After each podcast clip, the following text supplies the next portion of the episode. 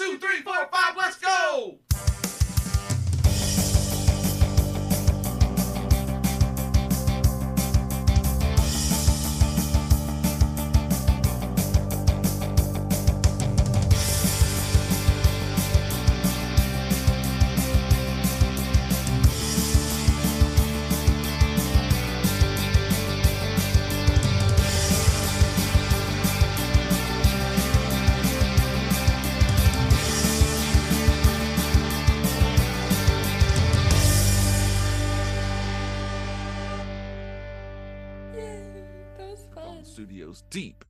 Heart of Cajun country. This is Fave 5 from Fans. I'm your host, Jamie Ray, and I'd like to thank you for joining us. We've got a chilling show for all of you out there in the podcast universe for this, the spookiest time of the year. Today, I've invited Matt of the Pugwall 316 show to discuss our five favorite British horror films. Matt does long form interviews on YouTube as Pugwall 316 Horror Plus. He's an inclusive schools assessor consultant and has had and has contributed to Radio 4, ComCom, CoCommed. Gosh, this is all English.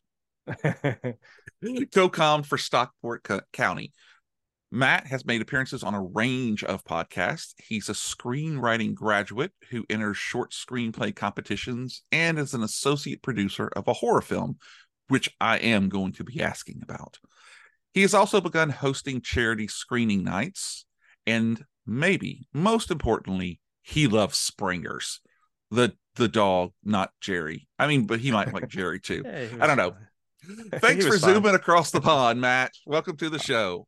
Oh, thanks for having me, Jamie. Uh, that's really cool. What a lovely introduction. Um, no, it's uh, it, it's fantastic to be here and and to and to kind of see you. We've we've talked for a while online, but there's there's no um well there is a substitute for meeting online, which is meeting in person, but we're we're so, we're so far away. uh, meeting up for a coffee is probably not on my. Uh, I can't afford I can't afford the airfare. But um, it is absolutely lovely to be here. Um, you know, particularly enjoy your horror themed um episodes. The vampires one being my favorite one with your friend um Oh, you- Angela. you- you- angela. Yeah you were just cutting it up and having a really good time. And some of those films were just fascinating the choices behind them.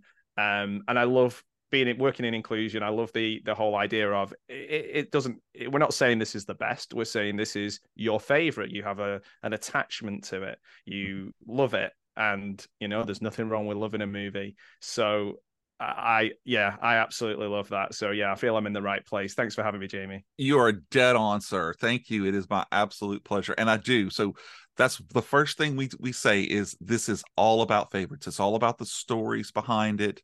Uh, it may be an incredibly bad movie. Um, you may have incredibly bad taste and not look like another wolf cop, Angela, but um, it doesn't matter. it's what we love. So Matt, tell Yeah. us a little bit. I know I I I, I killed that uh that intro, but tell us a little bit about Horror Plus and about what you do. So yeah, so the the the um, YouTube channel that I have is Pugwall 316, like Pug as like the dog wall, and then 316, which came from when we were at university oh, 20 uh, something odd years ago, longer. And as a group of us, we had like a fake comedy band that we had. We called it Pugwall 316. We made ridiculous songs just to kind of make ourselves laugh and um, goof around. Set up the YouTube channel to use that as a way of just sharing things as we lived we moved away and we all lived in different places. Never really used it. Then the last year i started working on a podcast with a friend of mine ben um, called all things horror. And we kind of went in a different direction with that in the sense of I was I was wanting to do interviews and promotion and things like that, and and we really both kind of wanted to do um, just keep the podcast talking about movies each week, just two friends talking about movies. So I had all these interviews that I'd recorded, and I didn't really know what to do with them. So I put them on my Pugwall 316 channel, changed the name a little bit, put Horror Plus in there, um, and it really did take off. Like just for me doing things that maybe I wasn't used to doing before, sort of editing and creating things, um, doing live streams. Um, a guy that I'd known for quite a long time just through being watching his channel, Al Lucard. We've been talking for years and years and uh, on Twitter or X and um and, and become pretty good friends. And he's just always encouraged me. And we've just kind of got I ended up doing more and more and more.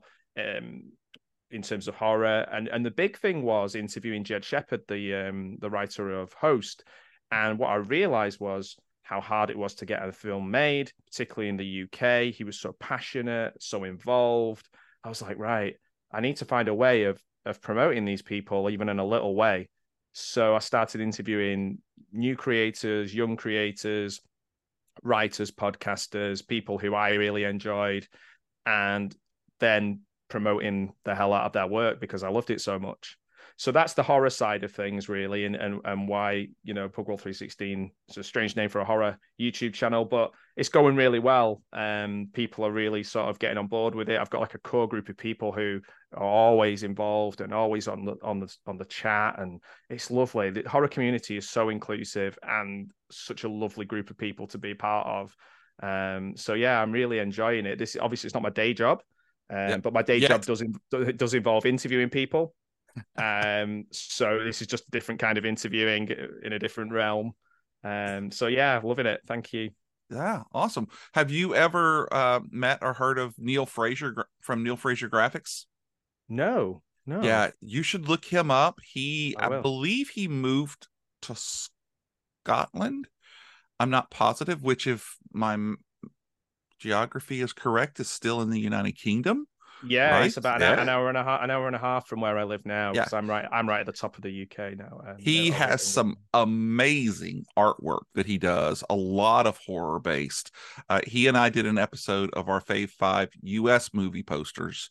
Oh, and okay. we're going to go back and do international posters. But he is a fantastic guy. Um, would you would love I see from your art behind you, you would love what he does. He's got some awesome. great, great stuff. So Oh, that's um, cool. I, yeah. I, just googled him while while you were saying that, and then I've just seen it. Yeah, he's doing an interview with somebody that I know on on YouTube. Um, yeah, horror movie poster artist Neil mm-hmm. Fraser. Mm-hmm. Oh, that's cool. Because because I've met Graham Humphreys, who who's done some incredible um, horror um, art, and he he he creates like books of them, and they are just out of oh, this world. Yeah, fantastic. I'm so jealous of artistic like people people who are artistic in the way you know. I'll I'll write I'll write words. My my you know I ramble on, but people who can paint and draw and oh my word, yeah, cartoonists. Uh, oh, it's just out of this world. I'm just so uh, in awe of them. yeah, Angela's husband Damon Pelican is like that. He can he can take a pencil and draw an amazing thing, and I can take that same pencil and play tic tac toe. So yeah. um, there's just yeah, no comparison. No comparisons. No, there really isn't. No, is it just so, getting that creative outlet out there, isn't it? And however you can. Yeah, exactly. You know, that's that's why I do this. You know, I mm-hmm. I love the interviews. I love you know finding out what makes people tick, you know, why yeah. they love a certain thing. So, you know, yeah, for sure. we, we do what we can. Um, so people can find you on YouTube. Where else are you? Um, so I mean, that's the big one, really. That's the one I've really focused my, my energies on. On Spotify, there is um, All Things Horror with Ben, um, and Ben really is the brains and the and the creativity behind that. He is very good with art and and um, design, and also, you know, he's a bit younger than me, so he has more sort of a different entry level of horror. So we kind of bounce up different films off each other. I'm definitely skew more towards the 60s, 70s, 80s, maybe even earlier than that. Um, so um, yeah, so that's one that's one thing really. And if you kind of go to my YouTube page, all my all my links are there for everything else that I'm doing. Awesome. Um, if anyone's in the UK, I've got a screening coming up um, for Nosferatu on the 27th uh, of, of um, October, and that is um, for Christie's Cancer Research. Um, we're doing, I'm doing a talk, um, selling popcorn, raffle tickets, selling action figures, and just trying to make as much money for um for a wonderful cause who who helped my family a lot. So that's coming up. But the big things, the YouTube, yeah, Pugwall three. 16 that's the one if you want to kind of know anything more about me or if you don't mm. don't go there um, or like i say send somebody you don't like there yeah, yeah, exactly. Yeah. well, that'll be great, great because this will be coming out on the 27th of October. Oh, fantastic. So, yeah, you'll be able to to tell people to come and listen, like I say, listen to me ramble on and on and on.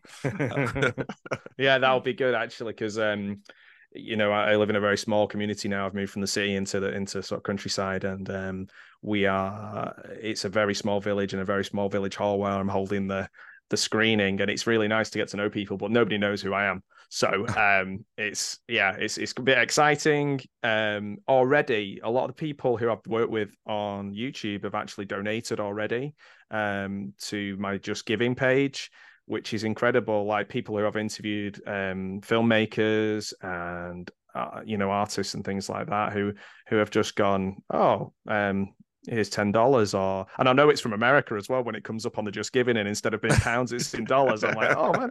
So yeah some really lovely people that I've kind of got to know and um, they've inspired me with my writing and I've hopefully uh, promoted them. So yeah it's um, awesome. um, things are going well. Yeah well we'll have all of those links too on um, on the show notes for this one. Uh, yeah. I always love that it's money is pounds but weight is kilograms yeah, yeah. I'm I'm still a stones because I'm because I'm like forty odd. Everything's in in my head is still in stones. So like um teaching in school, it was always teaching you know pounds and and uh, sorry um grams and kilograms.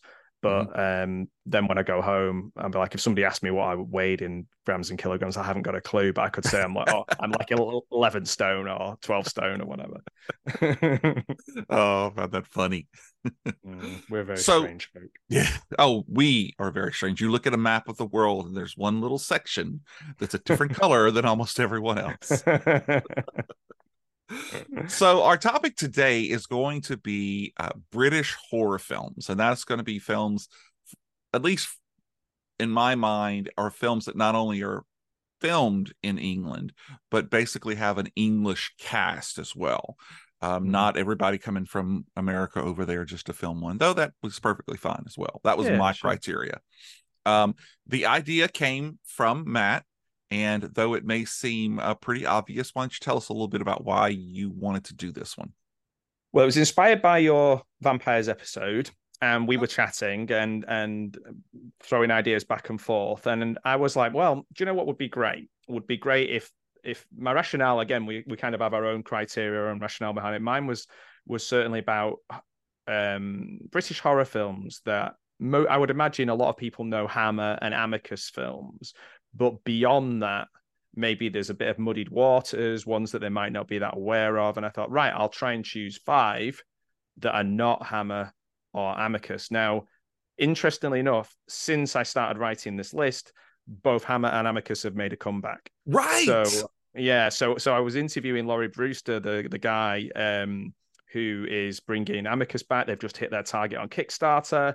Hammer, um, a little bit further down the road because the guy who's bought them is a big um, Broadway theatre producer, has a lot of contacts that way. But Laurie has, has got great things going. It, it, they've, they've smashed the target on um, for Amicus, myself and Gareth, who has a YouTube page, uh, Video Tasties. Um, he he was he got um, Laurie to just pop up in our um, interview the other day when we were talking about Amicus. Oh, cool. And, um, and then Laurie spoke to us for an hour about it. So there is a lot going on with Amicus, and I would re- recommend people um, looking at the stretch goals on there because there's some really cool stuff coming out. Um, and and there's the new Hammer with um, Eddie Izzard uh, in it, the new Hammer film, the um, mm-hmm. the Doctor Jekyll, Doctor Jekyll, yeah, yeah, yeah, that's awesome. Yeah, so I'm excited about that, and I'm definitely, uh, what's the word, supportive of it. Mm-hmm. But I was like, okay, let's go down a completely different road. And you you were supportive enough to say, okay, Matt, yeah, let's do that. So um, yeah, that's that's kind of why why we're doing um, British horror. Not that it's the only horror I watch, but um, it, it, it might be just to signpost some ones that maybe people haven't heard of yet, which I think would be would be pretty cool.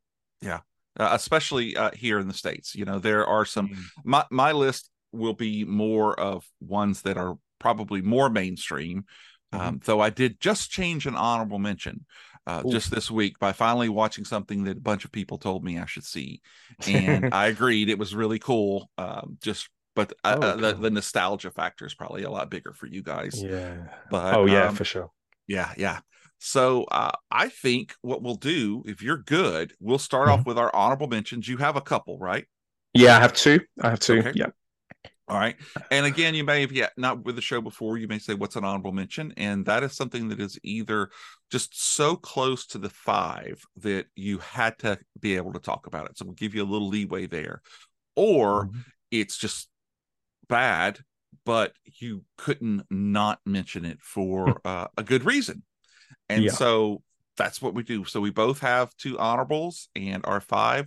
So I say, if you're ready, sir, let's dive right into it and give me both of your honorable mentions.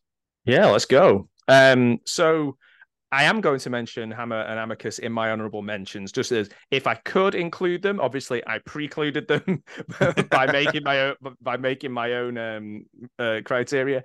But there's two of my favorites. Um, I thought I'd mention one from Hammer and one from Amicus. Um, both of them from uh, 1972.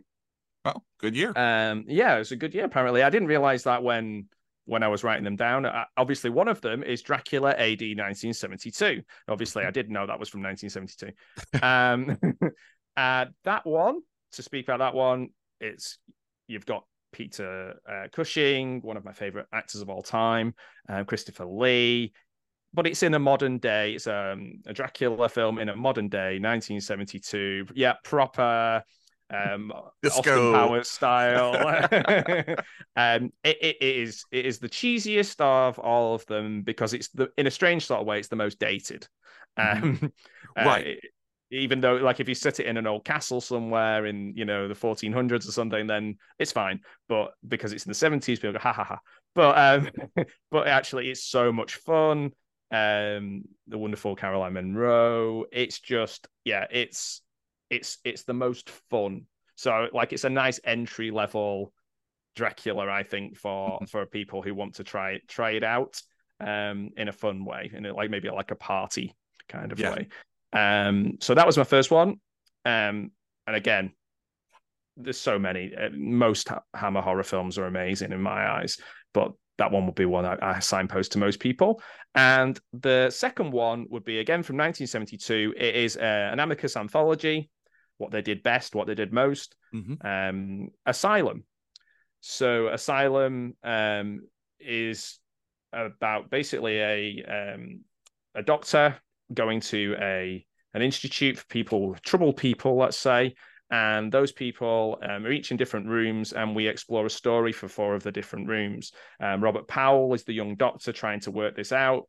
Um, it, again, it's it's it's less of a budget. People forget sometimes, but Amicus was essentially like a garden shed, and so the reason for these um, anthologies were often because of um, being able to use people for short periods of time, not pay them as much, um, use the same people over and over again in different films, and chop them all together. Um, but what came out of that for Milton Subotsky as a writer uh, um, was just such creativity, such fun, and for people like me with short attention spans, little bite-sized chunks. Of, and if you don't like that story, here's another one coming along in a minute. Yeah. so Asylum um, is wild. It's it's it's funny. It's strange, and it's not boring. Um, I think maybe that might put people off with with British horror, or certainly or British horror from the 60s, 70s. They might think it's going to be a little bit um, straight laced um, but that's not the case with either of these films. No. So yeah, they're my two honorable mentions. I really love. Uh, I, of course, I love the Dracula. That's a that's a great one. But that Asylum, that's really a fun movie. And then at the end, mm. you still because you've got not only the four individual stories, but you've got his story, and the way that it ends too is just killer. Um, yeah, so. yeah. It, it is. There's there's things in it that you can, and I think I said this to somebody recently, but it bears repeating, I suppose. There's there's things like um, little animatronics and and animated uh, uh, marionette kind of things that are in it that are, remind me a little bit of Puppet Master. And if you think that's oh, yeah. a long a, a, long time after that, and so there's there's some real creativity in it. Mm-hmm. Um, so yeah, I, would encourage people to watch Asylum. There's some really good good versions of it as well now, like um re-release on Blu-rays and all these different boutique labels make make lots oh, of money out of out of the they artwork. love that. yeah, actually, Graham Humphreys, who I mentioned to you earlier on, and he I think he's done a lot of the Arrow um, artwork um, for these re-releases, and they look they really pop. They look really look nice. Oh, I'll have yeah. to catch that because you know I'm an auteur. Um, I buy all of my Arrow from the UK. Um, ah. I ended up getting a, a, a region free uh, a few years ago because there was a sale, and ah. everything was like so incredibly cheap. So I got a lot of my favorites. Oh, um, cool! Yeah, so, yeah. So I'll have to check that. Maybe see if he's done some of them. It's, I suppose it's a bit like me trying to get hold of like Vinegar Syndrome things, and you know, for my sort of real B movies, you yeah. know, getting them getting them over from America. Well, anytime you need, you let me know because in May there's a huge con that I go to, and they always have like two oh. tables, huge tables, and they have they have great. Uh, I've got a few uh, from them, um, so I, let me just let me know. I'll hook you up and send them to you. There is one film that is on my grail that is oh. a strange one. It's um, I think it's Vinegar Syndrome made this, but it's so expensive to find because it they sold out of the initial run of it. Um, it's a, it's a it is a genuinely terrible film, but so much fun. uh, Champagne and Bullets, or Get Even, or Get Even, because uh, there's no space. But um, huh? yeah, it's it John DeHart. Um, it, it basically wrote, directed, sang, um, is a guy. I think he's a. I think he's a lawyer, and he just uh-huh. basically made a made a movie where he was irresistible to women and really tough. um, so like it's my autobiography, is what you're saying? Yeah, yeah, okay, yeah, yeah, yeah. It's it's the film we would all love to make. Um, so um, yeah, it's it's it's wild and silly, but it's so expensive. Like it, it starts like secondhand, it's like 80 80 pounds. It's oh, wow. and find it on eBay and um people and a friend of mine said um, it's the same in the US. It's really hard to find, yeah. but yeah. Well, I will tell you the interesting thing is is that when they say it's they're sold out, they are sold out because I have mm-hmm. literally been standing there going through stacks, and people will come up with previously purchased steel sealed versions, and right. the company they will buy them back from them. Really, so they can turn around and resell them. Yeah, yeah. Oh wow. So it was. I was like, wait, you're buying your own things back, and so I I don't know. It was oh, crazy. crazy. Yeah, that is mad. And just putting those numbers on them make them more expensive, don't they? Mm-hmm. Just hand, hand, handwritten number on the slip slip case. Yeah. I've oh, got the uh and they're both still sealed because I'm just crazy like that. I've got the Fall of the House of Usher oh. and uh I can't even remember what the other one is, but I'll be honest, I bought them in expectation because I was seeing stuff go for like you'd buy them for forty dollars and two weeks later they were 95 bucks. Um, mm. but you know, yeah, anyway. the, the the Poe, um, the Arrow Poe set with um the Roger Corman ones with um, mm-hmm. um uh, uh, with Vincent Price. Oh, they're they're so good. Yeah. They're so good, and particularly for people. Hopefully, people will watch them. I'm thinking of doing a video comparing the two for the new Mike Flanagan series. I've not watched it yet, um, and just kind of seeing House of Usher against the House of Usher from the um, from the from the Corman one, and just kind of doing a comparison. So well, um, not to invite myself, but I haven't watched it either, and I love the Corman stuff. Oh, that would so, be cool. Yeah, we should do that. Yeah, we should yeah. definitely do that, man. I would, yeah. I would love yeah. that. Invite yourself. There you go. That's what I do best. do it, man. All right. So my honorable mentions, I'm like I said, I'm going to start off with the the first one that was not even on. I've, I've never even watched it. Um, but I several people told me I should sit down, so I did. I found a nice copy on Venmo, I believe, not Venmo, v- Vimeo. Anyway, uh, it's from 1992, and it's called Ghost Watch. Oh yes, yes. Okay. Uh, oh. Uh, the, I love those fake broadcast type stories. Uh, there were several uh, in the U.S. Nothing like this uh, but there was one about some nuclear scientists make a bomb and then it ends up going off and so I, I was instantly drawn to this when it was when it was told to me. and then i found out that craig charles is in it uh, mm. love me some some red dwarf wasn't really familiar with most of the other cast but i didn't mm. really need to be because the story was very inviting uh, i'm sure you've seen it uh, yeah i love I it I've got, I think okay. it's part of your uh you know your citizenship test or whatnot that you have to watch this. oh movie. man, it, it is, and, and, because it's those are all like television presenters that I grew up with. So uh, Sarah Greene did like a Saturday morning TV show. Michael mm. Park Michael Parkinson essentially was like our Johnny Carson. Oh, okay. Um, So you've got that kind of oh, and Mike Smith, who was Sarah Greene's husband in real life, and and he was also a kids TV presenter. So I watched that as a child, and I was like, "This is real. What's going on?" And it scared me to death. Um, they, I've heard did about it, that. Yeah. Oh my word. There was there was people. There was actually a really sad story about somebody who did believe it, and and um, yeah, something really terrible happened to them. Um, oh gosh yeah, who, who, who maybe shouldn't have been watching it. Let's put it that way. Like, kind mm. of wasn't you know detached from reality a little bit. Um, but the actual copy of it that I had, I had it for years and years and years. Lost it in a move, and oh. then they've just done a new, really nice um, release of it with a loads of extras. It's really strange though. I'd said to somebody during an interview a few weeks ago. Um, I, I, I, I, I interview people for a living, but I'm not um I'm certainly no Michael Parkinson. And then the same day, Michael Parkinson passed away. Oh, and please don't say my name in an interview. it was so strange. It really freaked wow. me out. Um, but he um he's brilliant in it because he's got that gravitas and, and seriousness and you believe it because of him. He grounds the whole thing. He does. Uh, I mean, did, did you did you I take it you loved it. You thought it was great. Oh yeah, oh yeah, I, I did. Yeah. Especially the way that they laid it out. Where and and spoiler alert for a, a movie from '92, um, that you get there and there's all of this proof that it's real, and then you find out, oh, she's faking it by banging on the wall and stuff. And then yeah. you find out it keeps going, and people are mm-hmm. calling in, seeing the. It was just really well paced, really and then when it gets to the end and everything just starts happening uh, just it was it was wonderful i could see where kind of like our war of the worlds uh yes. it people believed it because even the end where it just goes completely dark and you just kind of hear him mumbling around trying to figure yeah. out it was brilliant it was really they've brilliant. done they've done something similar on it inside number nine the um the league of gentlemen um actors um on bbc so both on bbc um, they've done something similar where they've done like a, a, a live episode where everything's kind of gone terribly wrong. They've done one where it's a quiz show. Um, there was one recently with people going, "You'll never catch anyone like that now. You'll never catch anyone like that." They did one on Channel Four, and it was like a documentary, and you thought it was it was about um, for people who, you know, kind of thinking about having alternatives to meat.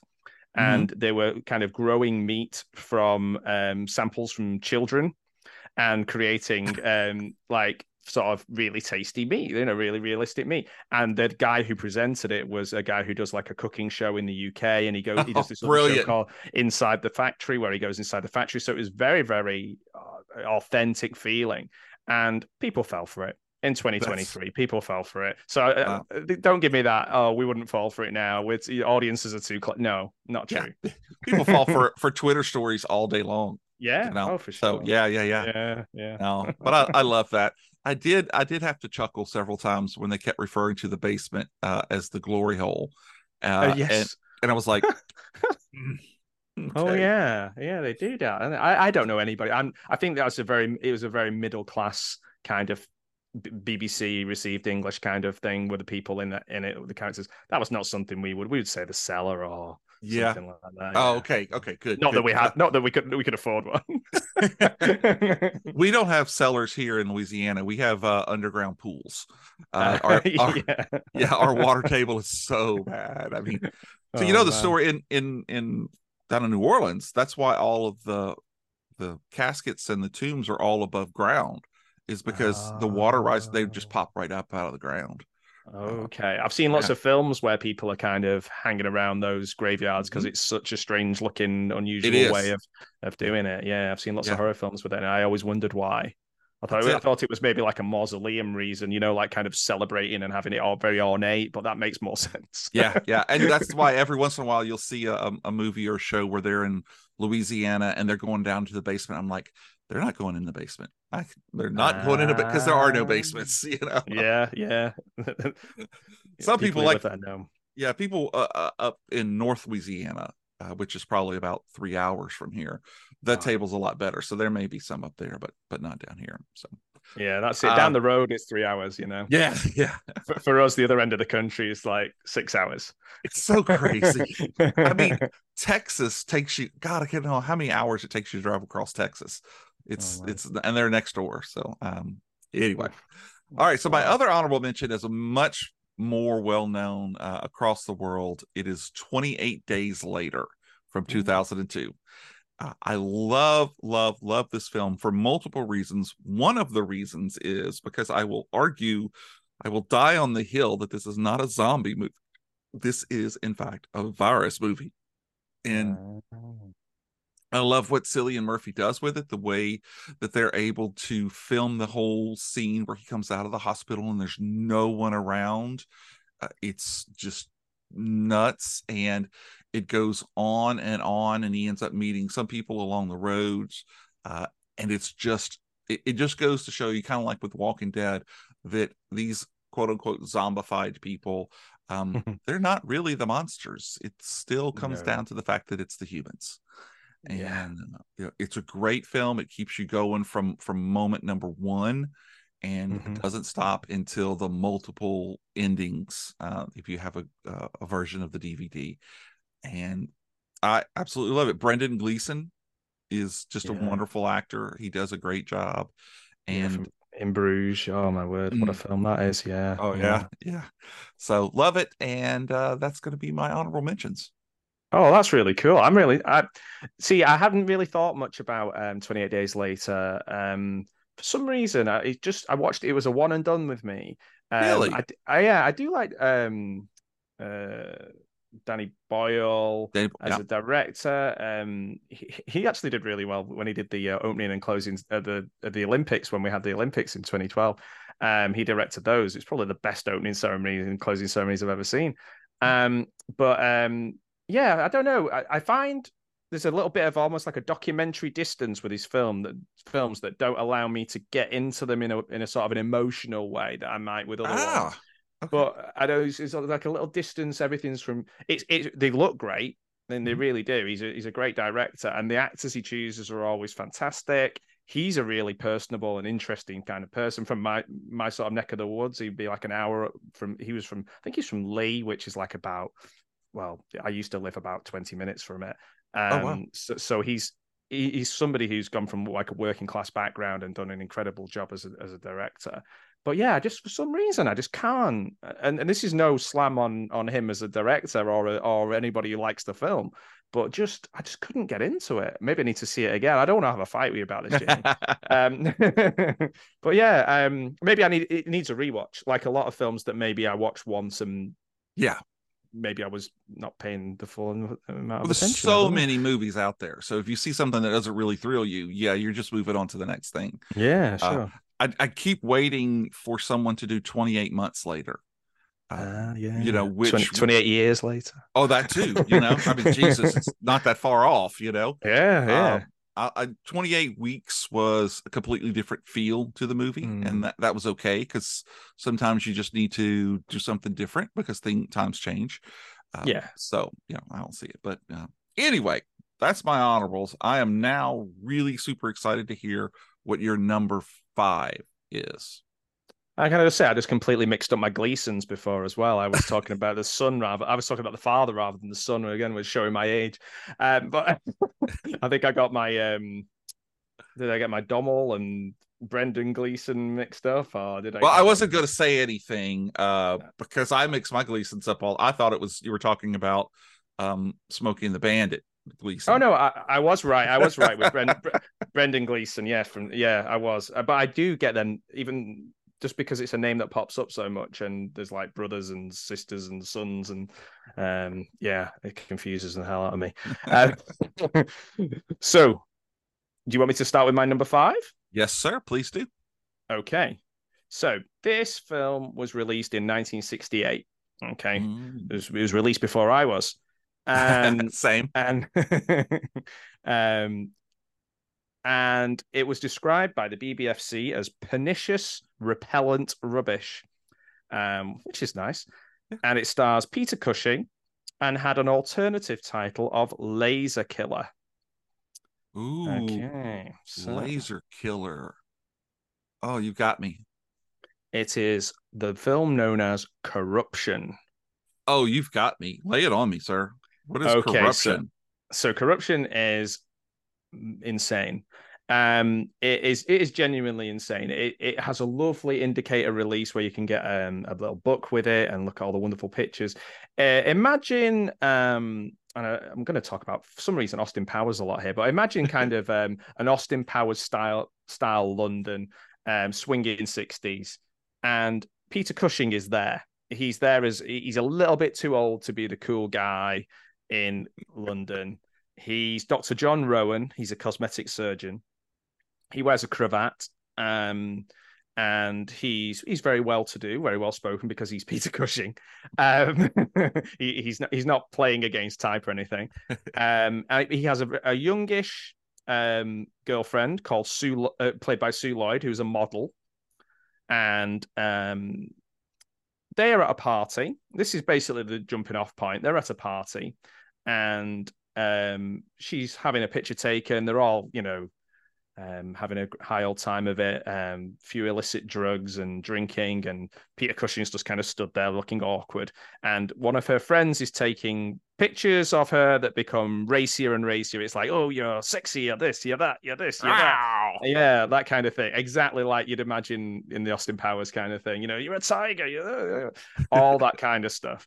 And Peter Cushing obviously does not like his girlfriend, you know, disrobing slightly or kind of making love to the camera kind of thing, it gets awkward. A terrible accident happens. I won't give away anything more than that. A terrible accident happens.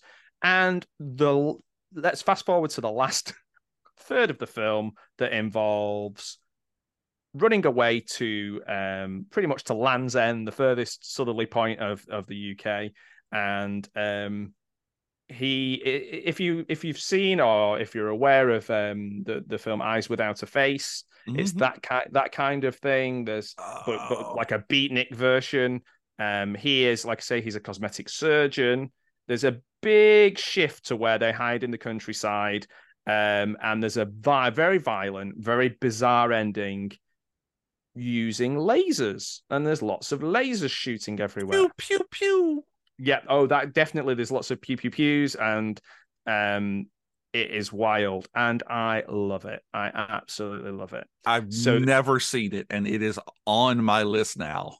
Oh, it, it, it, got you with lasers. I'm sure, just lasers yeah, on it.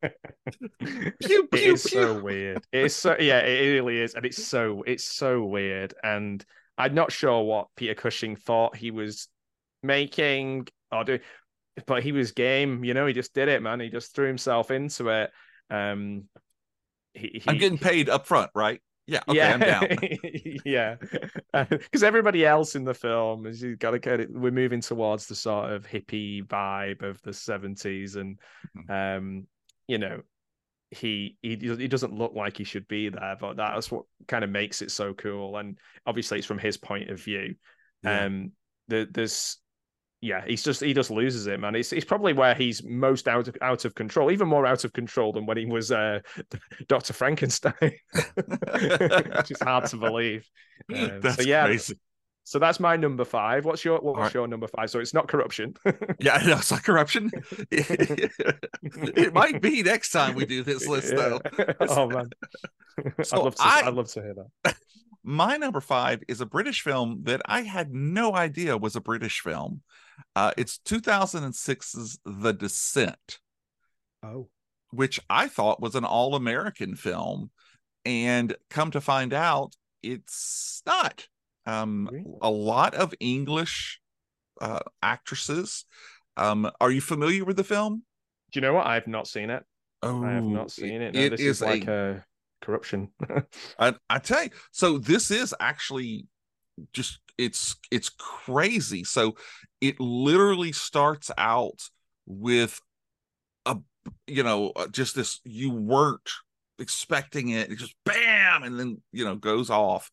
Um, it's from Neil Marshall, who is the director ah. of Dog Soldiers. Yeah, yeah, yeah. Yeah, Dog Soldiers. Yeah. So it and it, it is a relentless film. So basically, this is the story of a woman whose uh, husband and daughter die, and five of her friends get together, uh, I think about a year or so afterwards, and take her on a spelunking tour. Ooh. And it's supposed to be in North Carolina. And it's God, it's just one thing after another in this movie. Um, it's so they get down and just like it always happens something happens and they get blocked off from the route that they were taking and they have to have another for uh, way to get out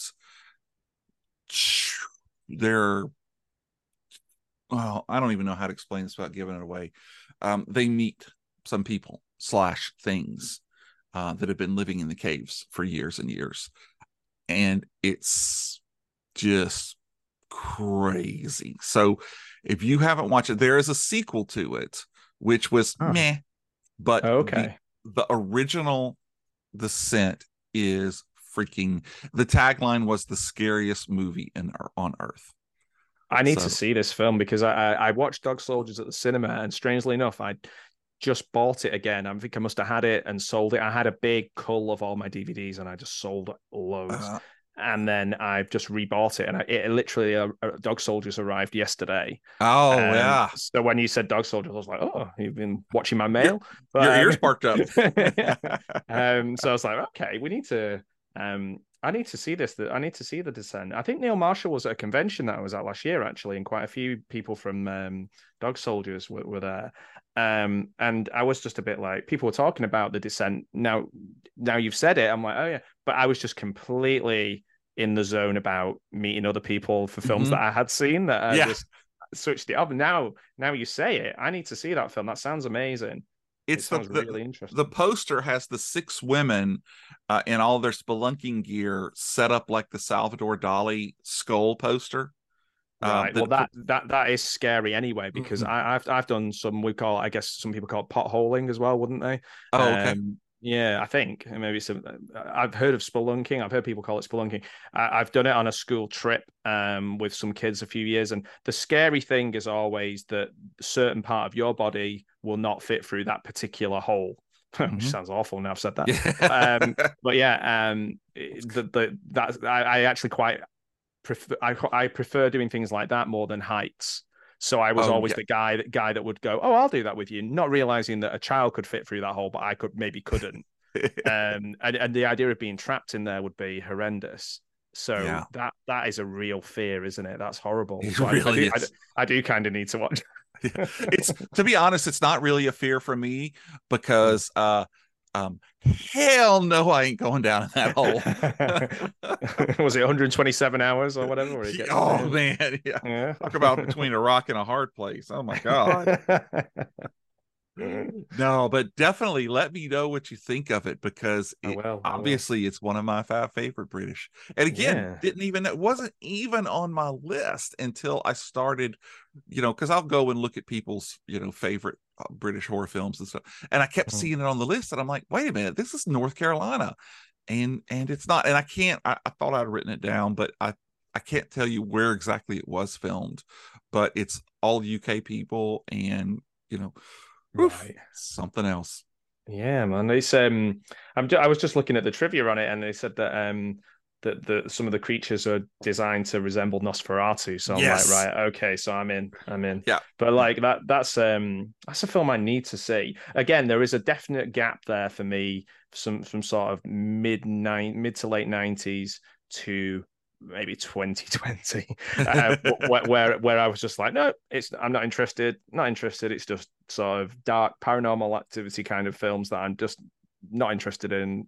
Mm. and I've maybe cut myself off for some really cool films so I need to go and watch that. Thank you. That's awesome. Yeah. Oh no. Awesome. I you I'm glad we traded because now I'm going to go and find corruption. Yeah. And maybe I will have seen your number 4 let's find out together Okay, so number four, the next film, we're moving on from 1968. Not a lot, though. We're moving to 1971. Um, this is a film directed by Pete Walker.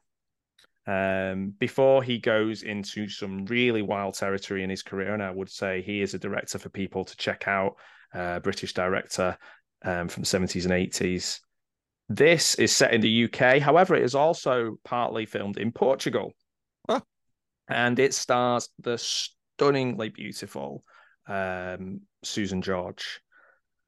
And it is not like I would say a great film, but it is a great calling card for a really interesting director that I think people should should check out. And also, Susan George is just stunningly beautiful lady, um, and this is her um, at her most beautiful, I would say, without sounding too creepy. Um, yeah, she's really pretty in this one. Yeah.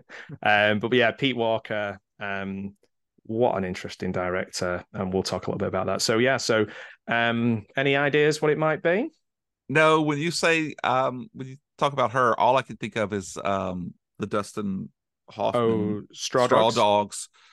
That Mm. is a movie to watch once, and I just Yes. can't rewatch that movie. But uh, That's so a you bit got like um yeah, Straw Dog's a bit like I Spit on Your Grave in the sense of it's like Mm. um you know, you can appreciate it, you can appreciate the art of it and the thought and time that's gone into it. It's very, very difficult to watch. Very. Um Yeah. so yeah, um it is Die Screaming Marianne, also one of the best titles.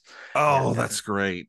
Okay, I'm writing that one down. Yeah. I've not checked whether there's an exclamation point at the end of that, but if there isn't, there should be.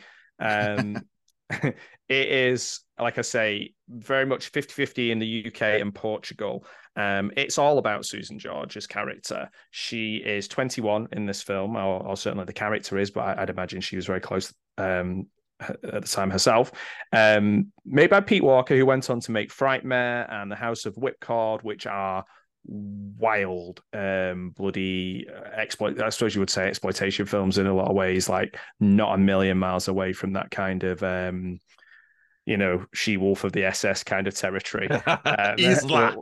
yeah yeah. Oh man. Um yeah they're not they're not quite up that level of difficulty to kind of um get into but frightmare and house of whipcord are wild films from pete walker. But this one is a more straightforward story um about as i said susan george's character marianne who um will make it on the on her 21st birthday will make a fortune. Um, there's been some money put away by her father, who is a judge, a corrupt judge, um, and he, who they call the judge, and he basically, um, when she make, hit, hits 21, her sister won't get a penny, her father won't get a penny from her mother, who passed away, I think it is, and it will all go to Marianne. Now, Marianne is over in England at the at this time, and she's just kind of hooking up with um, different people. She, I think, she marries somebody accidentally, or somebody she certainly doesn't have much Oh, interest in. I hate when that Um, happens. Yeah, just just just met him in a pub and they got married. Um, I think that only happens in like Friends, and like people just accidentally getting married. Um, or maybe it only happens in Las Vegas. I don't know. And but, and uh, country music. Yeah.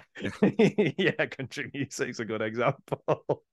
um so the judge and the sister, there is a plot to well, it's not really a spoiler because it's in the title, um, to kill Marianne.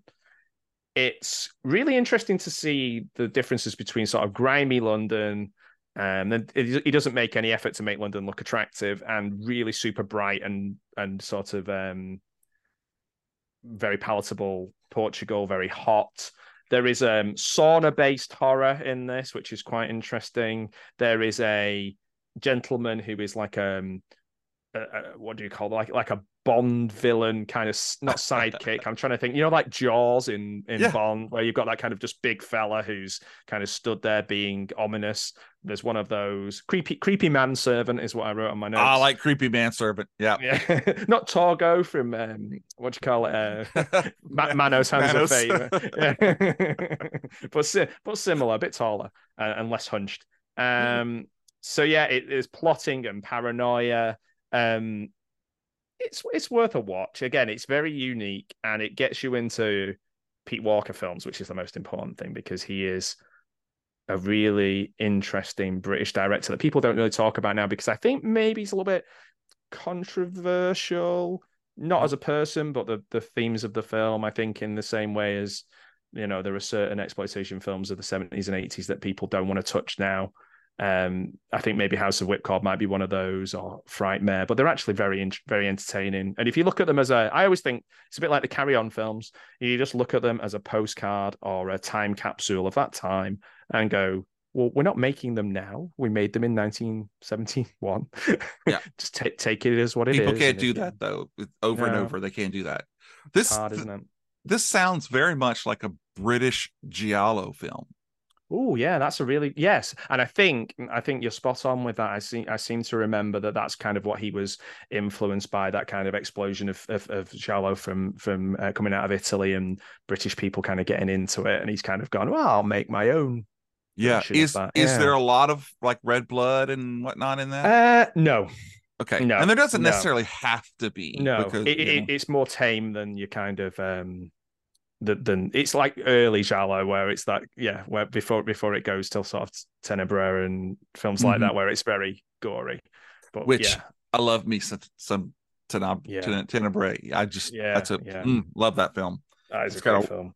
Great ending. Great ending. Yeah. Well, I'll have to check that one out because it's it's checking some boxes. Um, I'm doing a quick check here of him. He did House of Long Shadows, which I'm Mm. familiar with. Yes, yeah, that one nearing not the I don't know if it's near the end or one of his later ones, but yeah, it's um I think that was when they were just making films, getting as many big names in it as they could, Mhm. and like thinking who could direct this? Do we have any horror directors in the UK anymore? And they're like, oh, Pete Walker will do it. And I think that's kind of the kind of the way because it's yeah, it's it's um it's an interesting film that isn't it? Um, in the sense of Yeah. it's not fantastic. It's not fantastic. It is his last film actually, yeah, 1983. Um, but it's always worth watching, but it's not the most interesting film to watch. right, right. And it's, I mean, it's got a great, you know, a great title too. yeah. Oh yeah, yeah. I mean, it, there is a box set of his his films that have just been released. Uh, I'm trying to remember who it's by. I mean, it's like four or five of them. Someone was telling me um, recently. It's quite expensive, but it, it's. I think it's got Frightmare, um, House of Mortal Sin, House of Whipcord, um, The Flesh and Blood Show, maybe Die Screaming th- These are, you know, he's done some kind of sort of sort of sex films as well that are a bit Mhm. sort of more sort of sleazier end of end of the scale. And then when he goes into horror, he takes a little bit of that with him. Don't get me Oh, wrong. Okay. Um, particularly in the House of Whipcord. But he is eh, he's a really interesting and I think underrated British director. And I think people are starting to come around to watching it now, uh, particularly because they're doing these big releases of his of his work. So Yeah. Yeah. Wow. All right. Cool. All right. Well, I am going to have to come back with something solid, and I think I will. I'm my movie, my number four comes from 1973, Ooh, and it has my absolute favorite, uh, Vincent Price, and you you say Susan George, I say Diana Rigg. I'm talking about Theater of Blood. And I love this film. Oh my God. I mean, you know, as you know, he is uh, Vincent Price ramped up as Edward Lionheart, who throws himself to his death after not receiving the prestigious Shakespearean award. And then one by one, all of the critics, who that's what, you know, all actors want to do, they want to go and kill them all. And one by one, they start dying in the most elaborate ways. I, I just, I can't tell you how much I love the the way that he kills I- I'm not going to ruin it, but the way he No. serves a pie to one of them is one Yeah. of my absolute favorites. And I will never look at a woman getting a perm the same way either. Oh, oh, that's the hardest bit for me. I, I Oh. can I can watch human beings, but once animals, I'm like, oh my word, I find that really hard. However, there, it is quite comedic, isn't it, in this one? It is. It really is. Uh, I mean, the way that he has all the bums working for him, and he, he's like giving them, you know, the, the wine and making them chase, you know, the rock gut. Oh, Um, and then uh, Milo O'Shea is just amazing as the inspector, um, who's Mm. he's always two steps behind. Um, Yeah. But God love him, he's trying really, really hard. Um, so obviously, I, I hit a good spot here. You like this one? Oh man, yeah, absolutely love this film. Um, it, it it's got such a a cast of it's a really strange cast in the sense of if you look in 1970s in Britain, we've got people like who were in it from Saturday night TV comedies like Arthur Lowe who pops up, um, Jack Hawkins who made films years and years and years ago before then, um, Dennis Price, like say Milo O'Shea, Eric Sykes, who's like a very famous British comedian, uh, Madeline Smith, Diana Dors pops up. Like wait, basically wait. our D- don't pass Madeline Smith so fast. Oh. okay, now go. well, I thought you were going to say Diana Dors because, like, Diana Dors was basically, um, for anybody who's who's probably a bit, bit younger than us, maybe, who, who, she was kind of seen or promoted as the British version of Marilyn Monroe. Yes, yes, I can Um, see that. Yeah, so uh, Joan Hickson, who went on to be Miss Marple and do the Agatha Christie thing. So literally a who's who of anyone who was famous or on television, basically in comedy, drama, um, anything really. It was such a weird combination of people. So you can watch this, and it's essentially the seventies in a film with Vincent Price at the heart of it, doing one of his greatest performances he's ever Oh, yeah. done. He, he, and- and Diana Rigg and him have a fantastic chemistry. Uh, um, Ian Hendry is is great in it. It is just a flawless film for me. Yeah. So you've chosen. I I I, I was trying to remember what I. Sometimes I rate films just for myself, and I think I Mhm. gave it a, a nine out of ten. It's like it's just an absolute joy to watch. So yeah. Yes. Oh, Jamie, what a guy wow, choosing that. wow, awesome. Well, I'm glad you approve. You win. Um, That's it. We'll go home now. All right, well, this is a great show. Thank you so much.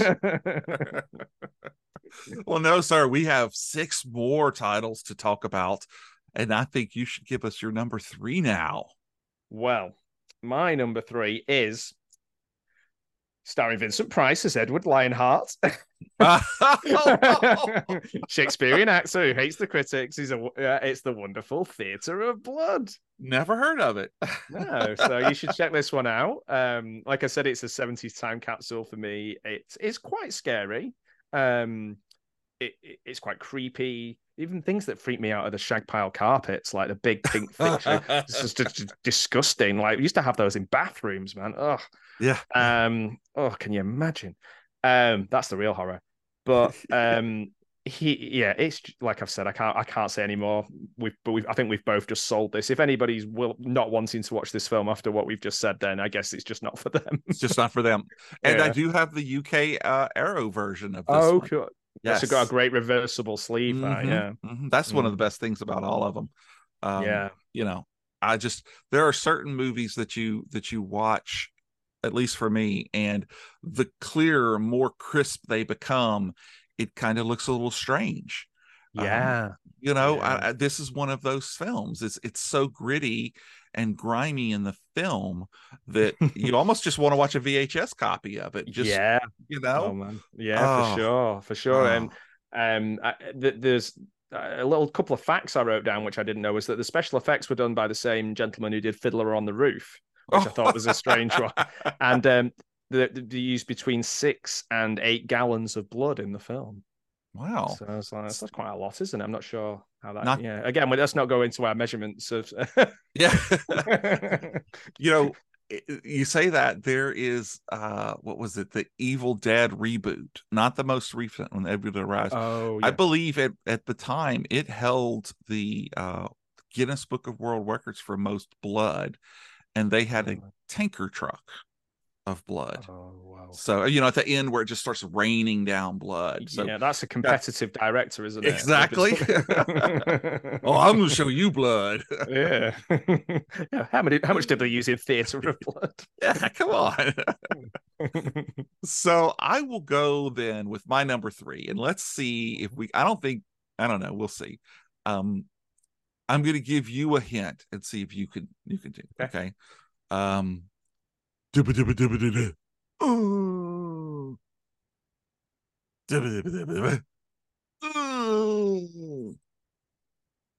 No, Uh, okay. no, I'm, prob- I'm I'm, probably no. messing it up. It's No. Shaun of the Dead from Oh. 2004. oh man, good choice. White lines. I actually heard that Right. on uh, on uh, XM XM radio the other day, and I was like, "Oh, it's the Shaun of the Dead song." Shaun of the Dead, yeah. It's a great cosplay as well, isn't it? To be to be Shaun, you just need a white shirt. yeah, with a little bit of red on it. Mhm, mhm. Yeah. Yeah. No, Oh, man. Yeah. Sorry. Go ahead. No. Go ahead. no. I was just gonna say this is such a fun film Yeah. that they are able to just perfectly balance the horror, the um homages, the comedy, the everything is just a perfect balance of film. The way that they play out a scene and then later on they play that same scene out again Yeah. and it's a completely Oh. different scene. you've got so many people that are just fantastic in this film. Obviously, Simon Pegg. Um, Edgar Wright has brought together a cast that is just, as my daughter would say, chef's kiss. Uh, I love, I love it when they lay out the plan and then the plan changes and then the plan changes and then the plan changes, but he's Oh, just keep. so he's not going to stop. You know. This is Uh, peak. This is peak Edgar Wright. It's for me. This is it. This is his best work. Um, Mhm. It's so good, so much fun. Like you say, it's so funny as well. It is like a when people talk about horror comedies. Sometimes they forget to make them funny. Yeah. Um, and and this it is genuinely it has laugh out loud moments, doesn't it? It does. It does. And I I love the fact that they're able to to to make it a horror movie that's funny. Yes. Where a lot of these movies are comedies that have horror elements to them. And while they may be enjoyable, you know, I, I love the scary movies. You know, Yeah. those are those are fun, but they're not horror movies at all. No, uh, and I think that you're you're right in the sense of um, making this. I, I- actually, I think another thing to remember is that people maybe were not watching that many zombie movies at the time. They Mm-mm. weren't that popular, and George Romero was making zombie movies that people weren't watching, his sort of later ones, and he loved this. He absolutely loved this, um, because they got the zombies right, they got the zombie feel right, they got their story, but like we said, they also added in something completely fresh, completely new, just like the series Spaced, like ju- just very similar to Yes. Spaced. It, it is so good the the chemistry between all the characters, but the the, the plotting, the physical humor, it is it is pretty much a flawless comedy film and a flawless horror film at the same time, which I think is probably impossible to do. I'm not the world's biggest Edgar Wright fan. Like I like Hot Fuzz. Um, Oh yeah. I wasn't a big fan of um the, the latest one. The Yeah, uh, the with pub at the end of the world or something. Yeah, and and the and the one with Diana Rigg, the um the rate the um with um oh what's she called um oh Oh, you got me on that one blank. um oh, the uh, last ha- um Soho um last night Oh, I didn't see that right. Yeah. Oh, I won't say too much about it. It's, it's great. It's a good film, but it it it didn't it, it didn't get me in the same way, and, and neither did Baby Driver. So, like Hot Fuzz, strangely influenced me with some of my writing. Um, I wrote a short screenplay, and um, it was influenced by that kind of small village feel of Hot Fuzz combined with kind of British folk horror, and I just kind of put them, mashed them together, and I tried to make it funny and also um, quite gory and silly at, at the same time. So, like, I, I do love those first two Edgar Wright films. I think they're really, really good. But Shaun of the Dead is head and shoulders uh, above anything that was coming out at that time, really, and it stood the test of time, hasn't it? Oh, it has. It really has. And I think a lot of that has to do to the fact that they not only had silly actors, you know, Nick Frost, for example, you know, but they had people like Bill Nighy and um, Penelope Wilton, um, Martin Freeman, of course, you know, is Yeah, uh, people- uh, yeah. unrecognizable, you know. Yeah, um, I I just it's it is. I can't say anymore. It's a perfect. It's a perfect film. Uh, Yeah, which like, is odd um, because it's only number three. yeah. Well, it, it- uh, yeah. I guess um, can can anything be more perfect? But um, yeah, it, it, Peter Serafinowicz is in this as well, isn't he? And he he for me Mhm. his comedy his comedy TV show, the Peter Serafinowicz show. It's so brilliant. His impressions, his Paul McCartney. If people go on YouTube and type in Peter Serafinowicz, Paul McCartney, it is out of this world. Really? He does, yeah. He does the Christmas. There's a Christmas one that he does. It's just brilliant. His impressions were great. I mean, people might know him as the uh, voice of Darth Maul, um, but he, as a comedian, as an actor, as a, just an impressionist, is incredible. Did not So- know that. Yeah, he's he's. He, I think he pops up in um, Spaced as well. But um, yeah, it, there's doesn't? all, yeah, yeah. There's there's so yeah there's there's so many great moments in. We could just sit and go through minute by minute of Shaun of the Dead. I think Mhm. Really Um, good. That'd be a, that'd be a good one to have as a new release, like in a big box set with lots of art, cool artwork. Yeah, yeah. Um, and you could put it with uh, Land of the Dead because, like you Yeah. said, Romero loved it so much. He had yeah. Nick and uh, Simon in it as zombies. Yes, I've forgotten that. I'd forgotten that. Yeah. I think I, the only reason I knew that was I think it was on the DVD extras of the of the DVD, and I, I don't even know if I own Shaun of the Dead anymore. So yeah, I need to get I need to get a copy of that again. Yeah, yeah. I'm just Should rebuying everything. Right. You know, why not? I mean, oh, I lost it in the I lost it in the move. Honey, it's right Yeah. here. No, I lost the other I'll- copy. Yeah, I'll that's buy it. it again. I, I, tend to give away copies of Theatre of Blood to people. So I think I've got two friends who are coming to visit me, and um, I think I, over the years I've given them both copies of Theatre, oh. Theatre of Blood. I don't think I own it myself now. well, if you ever go back, there is an episode. Well, there's two back-to-back episodes about Vincent Price, and one of them is about Vincent Price movies. And the young lady who comes on, she's like 20, maybe 21 years old blows me away with her love and knowledge of Vincent Price films. Oh wow, um, that's good. Yeah, to know. that's good to hear. yeah, I mean, it blows. I mean, literally, when she, I, I, met her at a con, I was like, "Yeah, we can do an episode. What do you want to do?" And she goes, "Well, I love Vincent Price," and I'm like, "Uh huh, sure."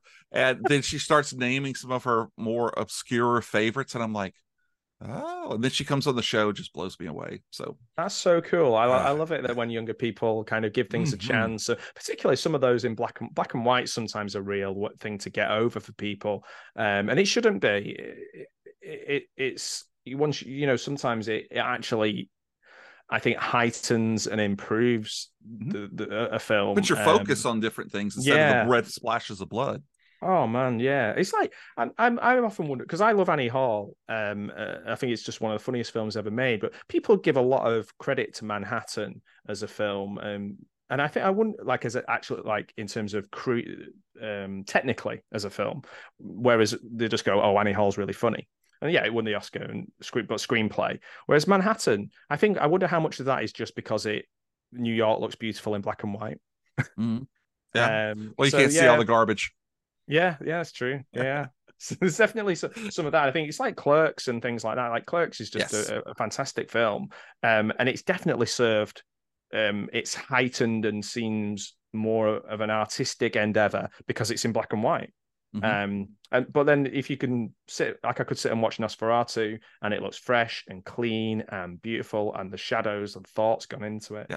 So yeah, people if Vincent Price films watches all of his films, not just his color ones. I meant to ask you: Are you um, are you watching the Kino Lorber version of Nosferatu?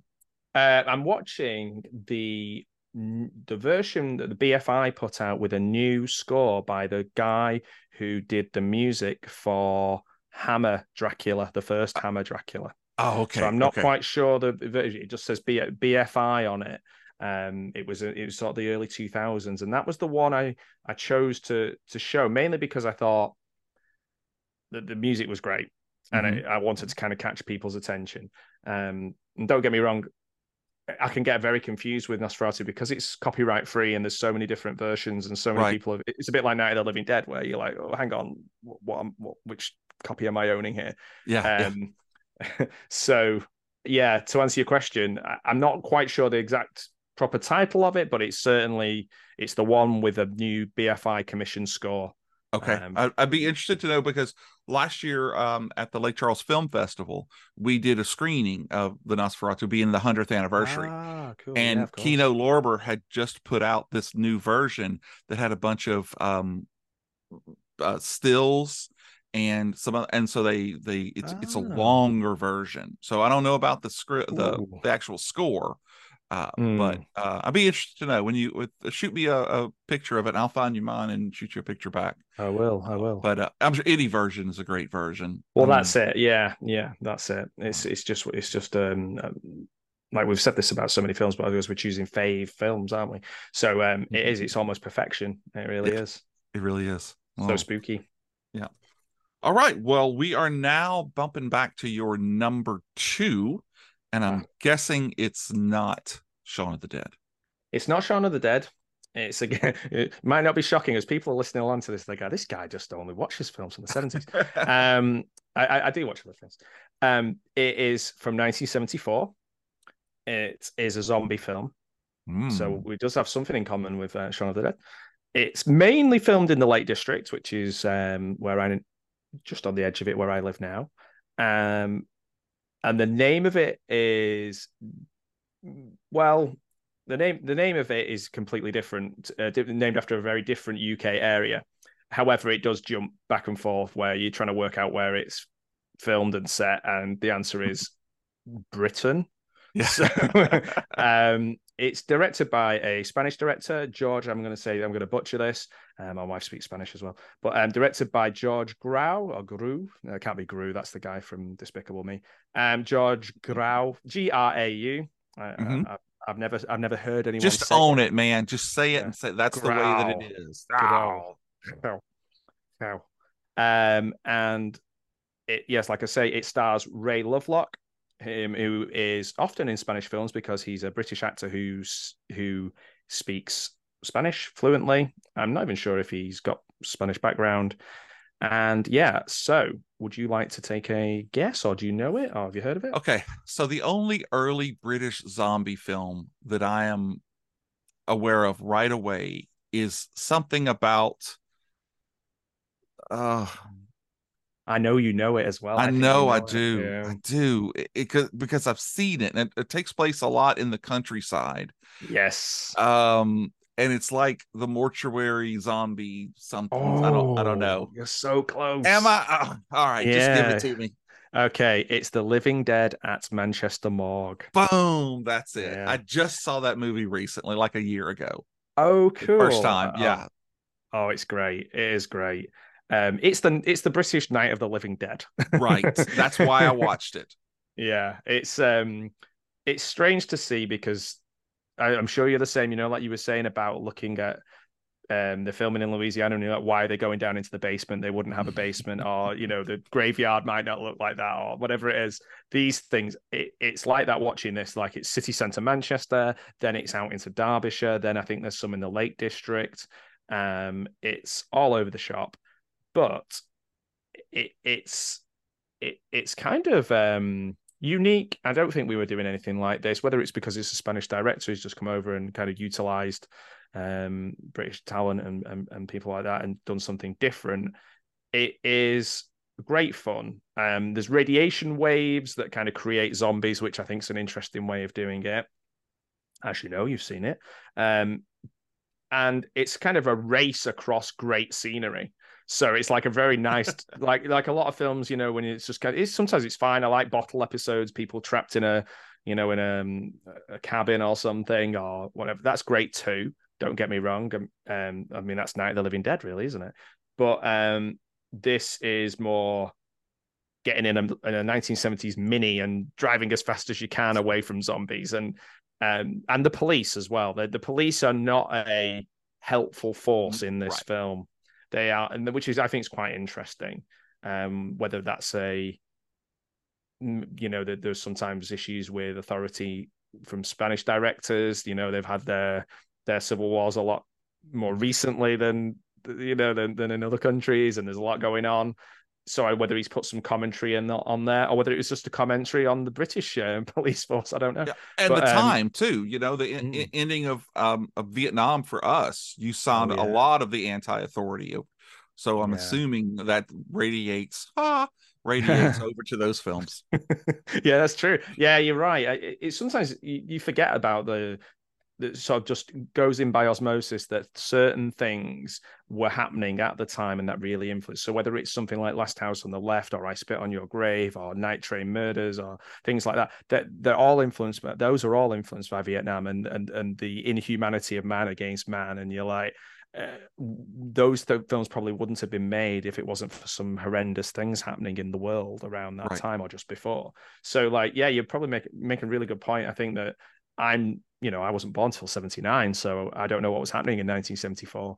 But um, the police in this are useless and mean and unhelpful. yeah. Yeah. Um, and and the two characters have a really sparring kind of chemistry. They don't necessarily like each other very much. Then they do, then they don't. Um, but they're basically trying to survive. Right. Uh, and that and that's all you need for this to be a great film. it, it, it is there isn't another film like it, which I think is always a good sign. Um, yeah. Considering it's a zombie film where there's millions of them.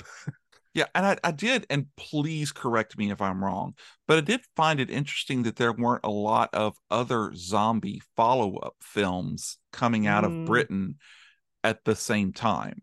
Were there? And I'm I'm just No, not thinking. no, you're them? right. You're, Yeah. No, as far as I as far as I know, I can't think of many. I, I literally, and we, we've maybe mentioned the two most famous ones in in, Mhm. in, in Shaun of the Dead and this. Um, horror in Britain isn't always um funded, valued, or promoted in a way that you know, um, or or, or even.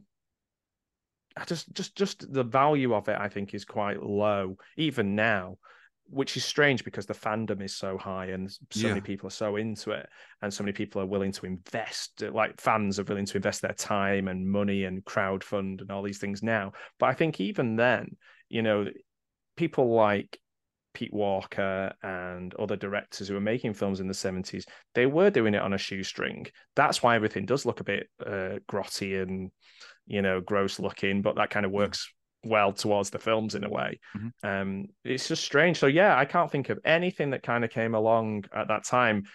You know, we are, and that's maybe why Shaun of the Dead is that love letter to George Romero because that's where we went to. We were just like, oh, the Mhm. Americans do this amazing. Like the Americans do this better than we do.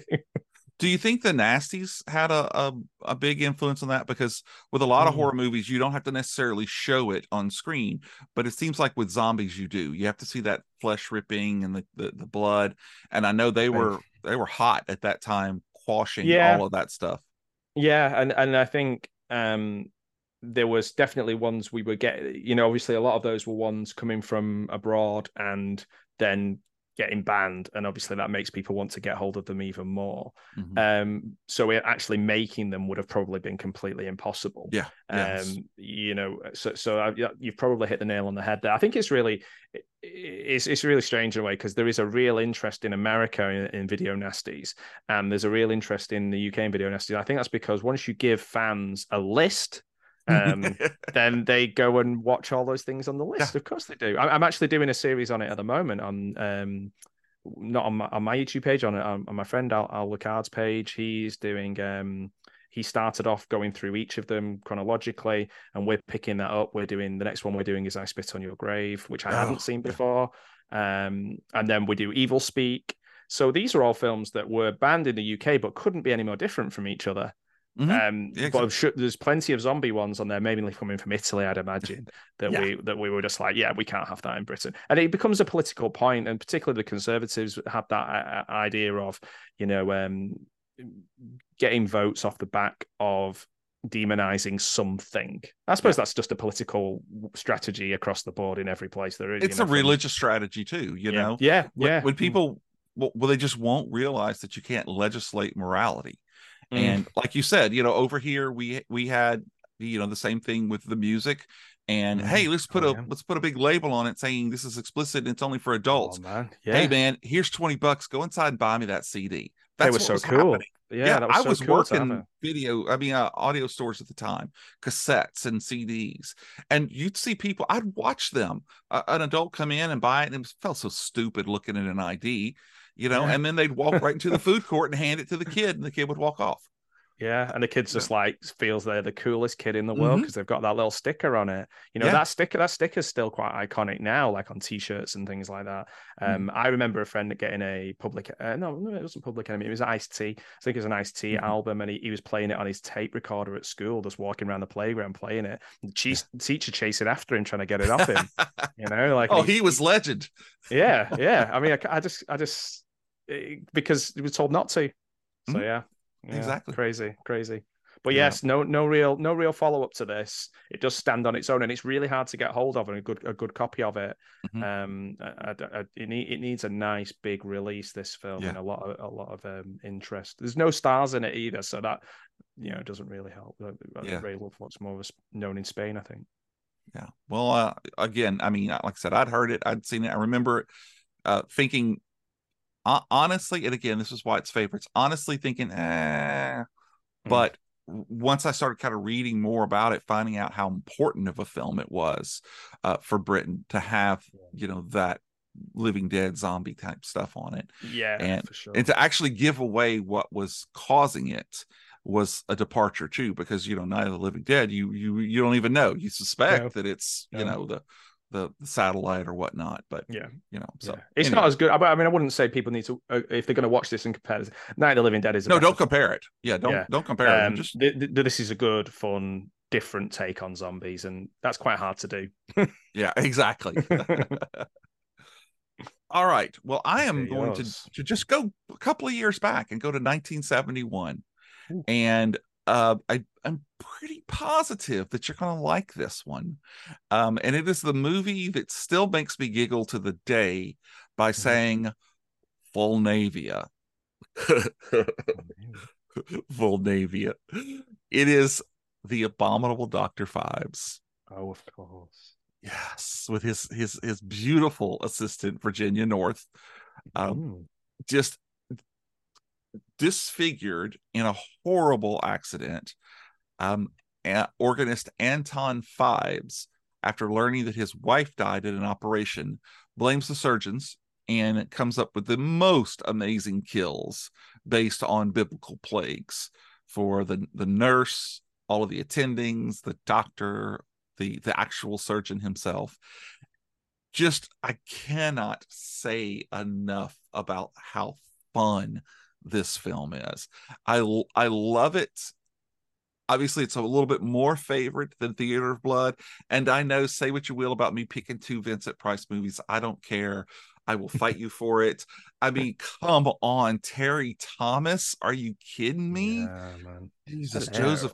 Yeah, Joseph Cotten, Caroline Munro, uh, a lot of actors who I'm sure are much more, um, I don't want to say important, but important to you um, than you know. I know them just for watching them. I just loved the the story about how he uses you know um locusts and he uses you know the the cold and the frogs and he ends up using a, a unicorn for something that's you know just just That's a wild. wonderful wonderful film Yeah. and the makeup that he has on there is just incredible and heart pounding ending is it going to work is it not going to work you know what he doesn't care he's just playing his music and waiting to see what happens you know It's so bright, isn't it? It's so It- bright to look at. It's, Yes. it's, a, it's a very bright and um, visually pleasing film. Mhm. Um, again, which people might not, you know, we keep, I think we're kind of maybe hopefully debunking ideas of films from the 60s and 70s and uh, not so much the 80s as we go neon and day glow and crazy, but, but certainly in the 70s, people might think, oh, it sounds boring or not. But this is a really bright film. Um, and, and again, and maybe I was just thinking, like going back to corruption, like eyes without a face again, kind of, there was a, re- a real thing about people becoming disfigured and yes and, and the person taking it very, you know, whisking this person away and curing them. And there's so many of those um, around the 70s and, and, and, well, and before. And uh, it's, it's a strange one. I suppose we've even, um, what's the, uh, Almodovar did did one, didn't he? Um, isn't Vanilla Skies kind of similar in the Mm, sense of mhm, somebody somebody becomes disfigured, and that was quite unusual because people hadn't done it for a while. But this is um, this is more this is like a lot more fun, I think, than most of the maybe maybe not Theatre of Blood because that's a fun film as well. But like this is a this is a fun film, isn't it? Mhm, it is Um, it's like there's some silliness in there that's quite engaging. Like Joseph Cotten in in it. I I knew who he was before I'd even seen a film with him in because he was there was a picture. My grandma had a picture of him on her wall. oh next to jesus Joseph yeah, yeah, exactly. Yeah, yeah. There was. I think there was um Montgomery um Montgomery Clift. Is it Clift? Clift. And I- jo- Joseph sure. Cot- Jo- Joseph Cotten and um Jesus knocking on the door like a 3D picture of Jesus knocking on the door. And um I was just sort of some relative, you know. Um, i love it so yeah, so he he he's um this might be the first. I, I'm I'm sure I've seen him in something else, but like I was like, oh, I know that name, I know that face. So that's a strange Mm-hmm. one. And like you say, um, Caroline Munro, I I do know um had spent some time with her, and she's lovely. And oh I'm sure such a wonderful human being. Well, probably one of the nicest famous people I've ever. Not that I've met, like not that I'm like hobnobbing with stars or anything, but she she is an absolutely wonderful human being, inside and out. Um, Yeah. got time for everyone. heard that She she really is, and she she's made so much money for charity.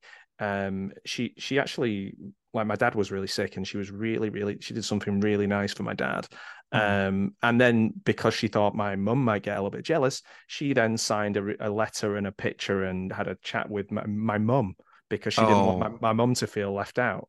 And, and th- yeah, oh, she's and she's been th- through a lot, but she will never ever turn anyone away. She spends time with people. She's just a beautiful person. Um, so to to see it, that you've chosen a film with her in is amazing. Yeah, she is fan. I mean, I've never met her, but she is fantastic. Um, and and Joseph Cotten for me, I'm I'm trying to remember exactly what the name of the uh Hitchcock film that he was in. Oh, um, It's he something like The Stranger or something. was he? Um, Because he was in because he was in Citizen Kane, wasn't he? yes, he Um, was.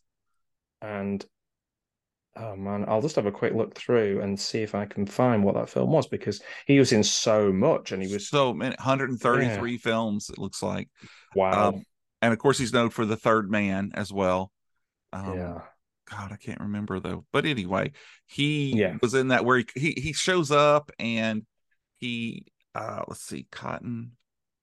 Oh mighty Google God, please give unto us the answer. It was Shadow of a Doubt. That's it. ah, okay. Yeah, yeah, yeah, yeah. So great film, Right. but incredible actor. But anyway, back to this. Um, again, so j- just like Theatre of Blood, so imaginative. I mean, to take the the the plagues of the Bible and turn them into ways that he could use to kill people. Yeah, just and the bumbling police in this film uh just they they make you laugh you feel bad for them because you know how hard they're trying uh inspector trout mean, come on you know? That's couldn't be more British. That could no couldn't and again every time they say vulnavia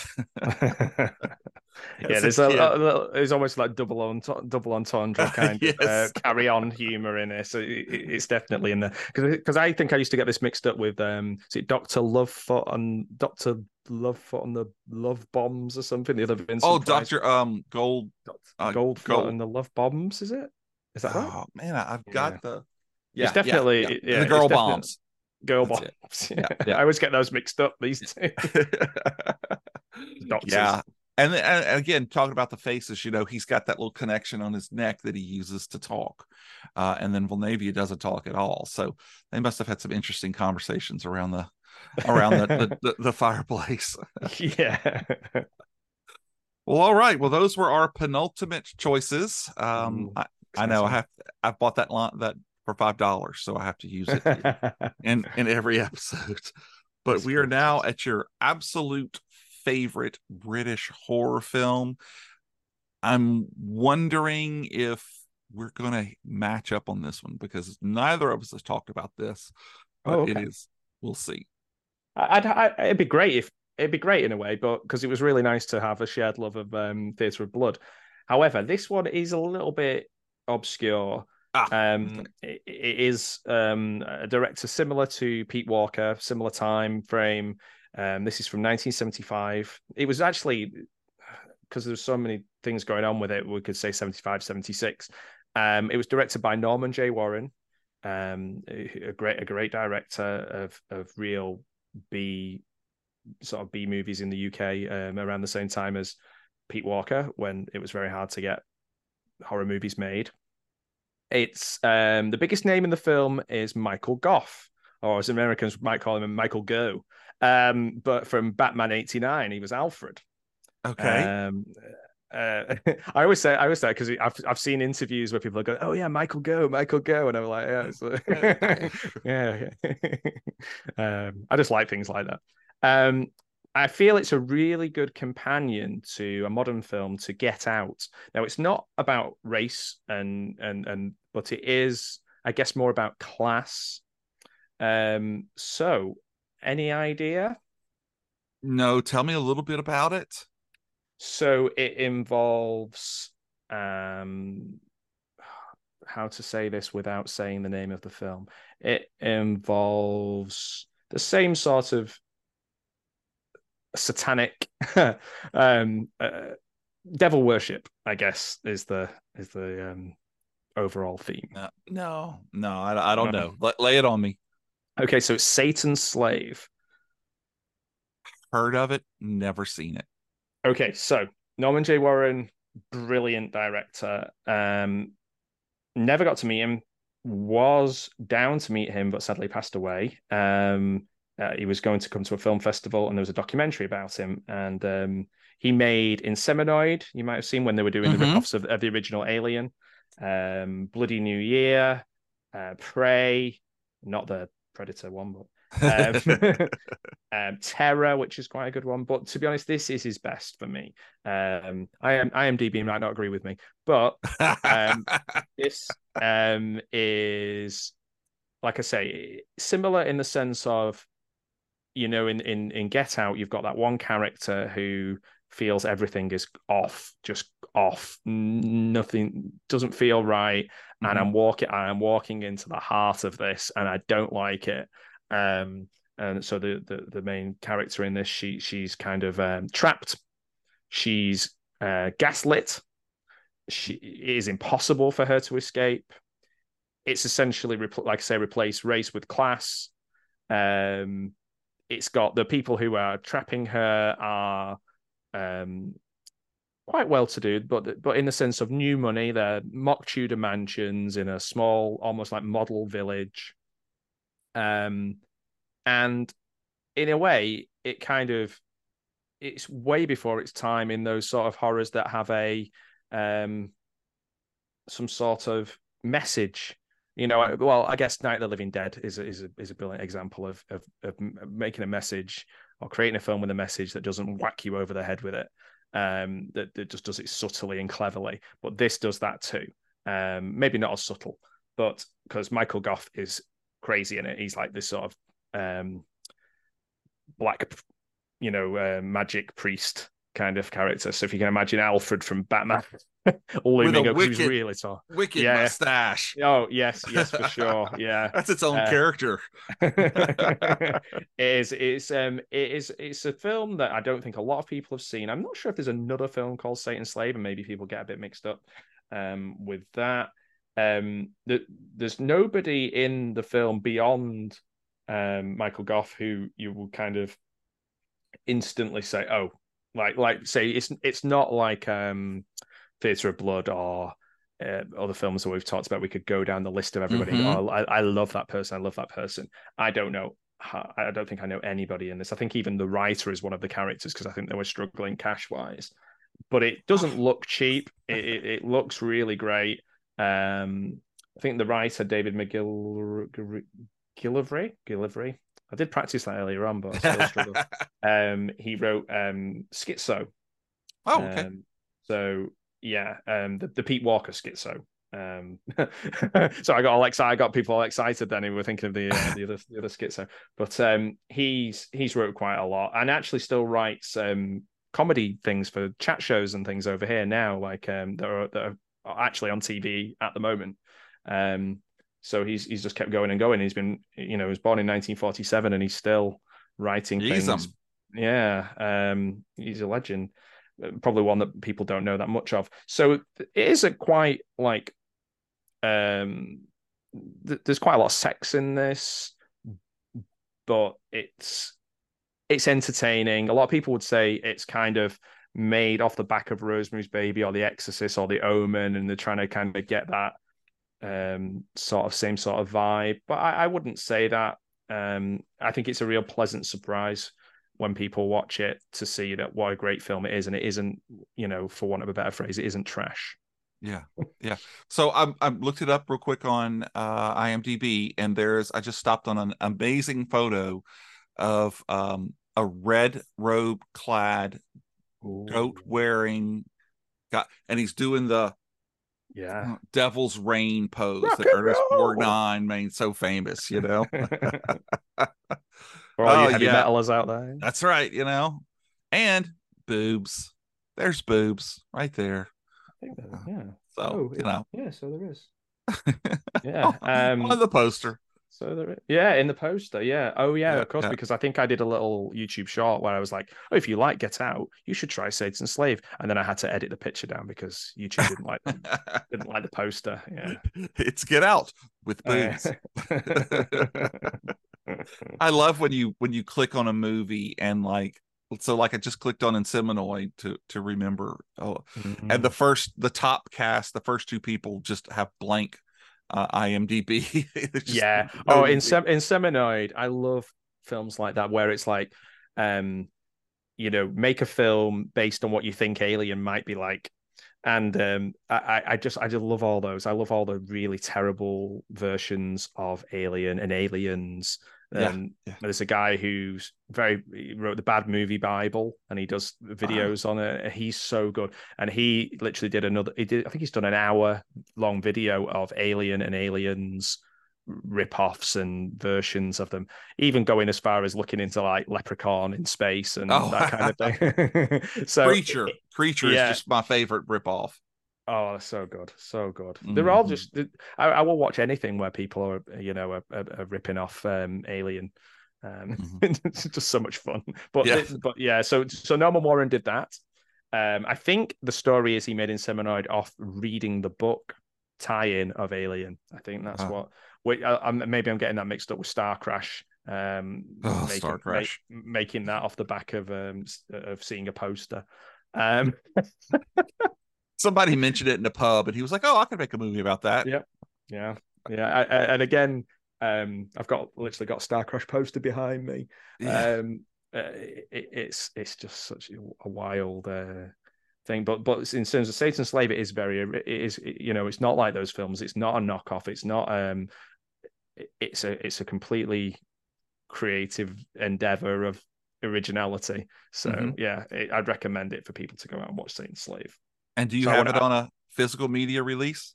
I do, I do, and it has it's a double disc with um Prey, one of other Norman Warren's other Oh, films oh, on it.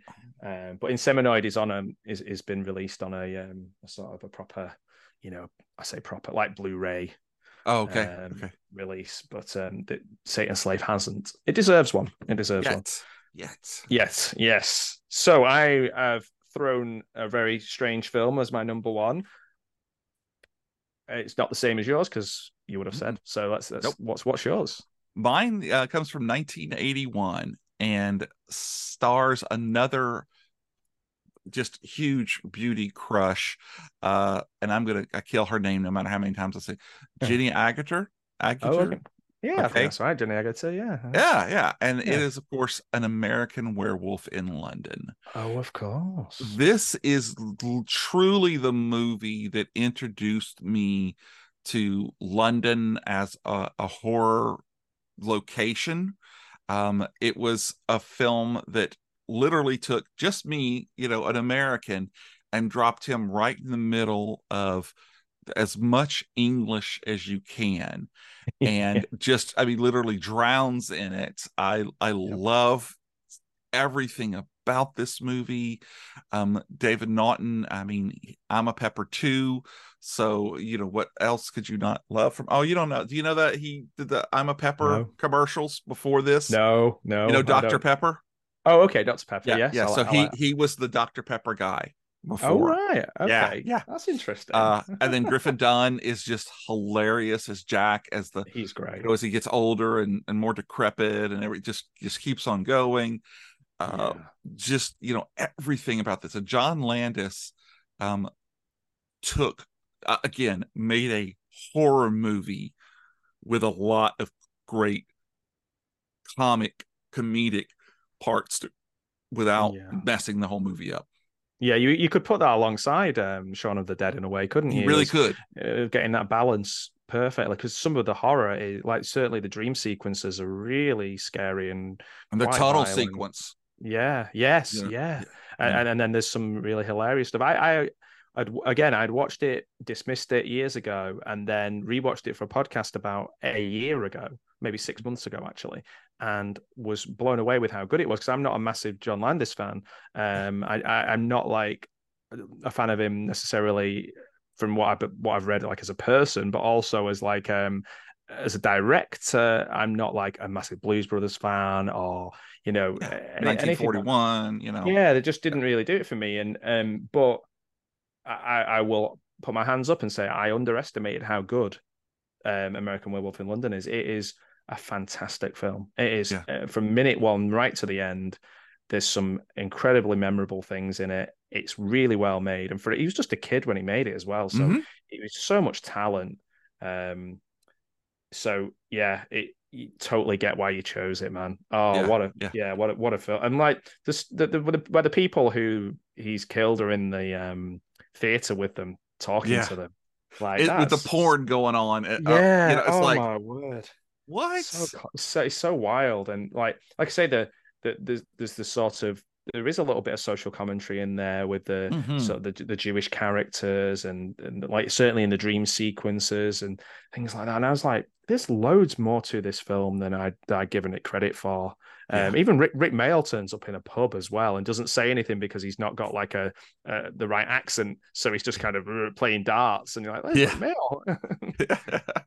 yeah, I know. I, I, of course, I loved Young Ones. Um, you know, it was played over here on MTV, and and I just, you know, felt, was it? I- it just MTV? literally on a recent watch.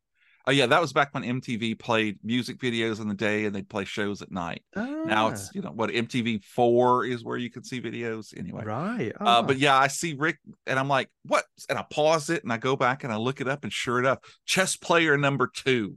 Yeah, yeah, yeah. Of course, it was chestnut darts. Yeah, Yeah, no, no, no. But I mean, he was just that's No, all. you're He, doesn't even get a name, you know. No, he doesn't. He Oh. doesn't. Doesn't say it. I don't think he says anything because yeah, because he, he his accent would throw off where they were supposed to be up in the moors. Yeah, Um, yeah. And again, that's one of those where I think it's all over the place in terms of where they film different bits and Mhm. pieces of the film. But oh, you'd only know that if you looked into it. You know, Right. it's not. It's not. Um, it's not something that would take you out of the Yeah, and you know, one of the one of the the most memorable scenes in a comedic, but also kind of just just fun scene was when he wakes up naked in the zoo. And he ends up stealing balloons, and then he steals a woman's red coat, and that's like all he's wearing. Yeah, Just- yeah. And he's just like, hmm, some weather we're having, aren't we? Yeah, they go. Where did you say to the little kid? Where did you get that balloon from? That man gave it to me, and I was thinking, you, you wouldn't make that. You wouldn't put that in a film in 2020. it's perfectly innocent and funny, but like, yeah, we're just so there'd be some pearls clutching going on. I think. Yeah, what? Yeah, no Uh, kidding. No Uh, I'm. I'm not a big fan of saying, "Oh, you wouldn't be able to put that in a film," because I'm like, well, there's loads of things in films, and it depends who's making it and who's watching it. But um, I think that's just one of those where it's just kind of a more innocent time. yes, exactly. Exactly. And there was nothing behind it. It was just, hey Yeah, kid, yeah. give- you know, he's in Yeah. he's naked in a bush. Well, ah today. But no, and it's just it's just perfect. And the fact that um John Woodvine as the doctor who becomes the investigator to figure out exactly what's going on.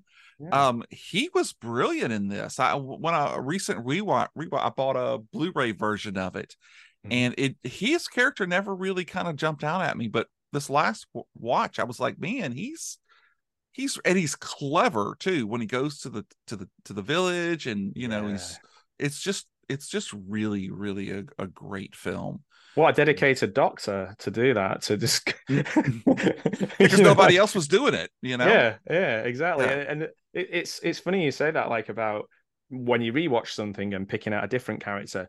Um, I think that's a, is a sign of a good film, and you can get a completely different feel Hmm. for the film afterwards. Like The Exorcist is a good one from that. You can watch it from Father Karras's point of view, which is what I did last time I watched it, and I actually enjoyed it a lot more. You can watch it from Regan's. You can watch it from um, oh, the what's, moms. the mo- yeah, of course. My mind Yeah. just went totally blank. I can literally see a picture of her now in the new film, uh, which I've not seen. But um, Neither. but um, she she you know you can watch it from all those different points of view and get something different out of it, just like a really good book.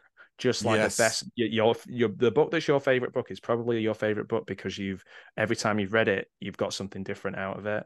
Mm-hmm. And I think that that's a, when you when you said that about American Werewolf in London and the, the the reading it from the doctor's point of view or seeing it from the doctor's point of view, yeah, what a great point. Yeah, Well, thank maybe I need to watch it for a third time.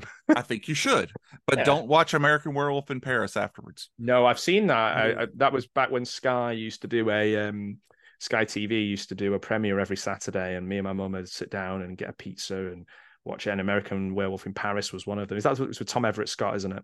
Yes. Yeah. And um, I was just like, uh, this is just the same as the first one because I, would completely watched and dismissed the first one, but now I'm I'm very much aware that the first one is eminently better than the Loads better. Oh yeah. Oh yeah. yeah. And you know, when I did the the vampire episode, I, I don't know if I talked about this, but I was so excited to get a copy of Innocent Blood, which was a movie he did uh, that that Landis did not too long after American Werewolf in London. Okay, And I was like, oh, this is going to be a great film, and ah, I can't wait to see it. And oof, yeah, it was it was tough. It was, it was a, all Right. about a woman who accidentally turns a mobster uh, into a vampire, and then he escapes, and he starts turning his people over, and it's just Oh Yeah. yes, as somebody mentioned, somebody did a review of this recently. I think they've just done a new, like um, like boutique version of it. Um, Oh, okay. Because I, I, I when, when as soon as you said it, and I just quickly looked, and it was the white face on the front cover, and I was Mhm. like, yeah, yeah, the the the the, the sort of bringing this one back, kind of like um. Do you think it was trying to have? Oh, it's vampire, isn't it? But like Yes. trying to go trying to go for that kind of um European feel with that as well. Do you think? he did in New York, and because she's French and a beautiful woman, I don't Mm. remember her name right off, but um, it just it it was just a little too heavy handed with the the jokes Ah. um you know like she goes to she kills somebody and uh, or goes to kill somebody and she goes "Ah, i don't feel like italian tonight or something Oh, okay. it's just like Oh, Paul. Paulie Walnuts is in it as well. yeah Oh, yeah there's a lot of uh, a lot of good you know mobster guys um which makes it even harder to not just absolutely not love like it, Yeah, yeah, Yeah, yeah. but uh anyway This wow well we have done a great list with only one crossover that's Yeah. uh, you really brought some deep pulls and i'm i'm super excited to go back and watch Well, as did as did you. A couple that I haven't seen, so um, I need to go. Yeah, I certainly need to go and watch The Descent for for, for one. Mhm. Um, need to go and see that film. Yeah. and and if I can make a suggestion, watch it in a very dark room, okay? because it it adds so much to it because so much of the movie is um you know subterranean and it's dark and it, that's how I watched it. I had a little DVD player that had like a little I don't know Ah, six okay. inch screen with headphones and I I laid in bed and we have have- completely dark room.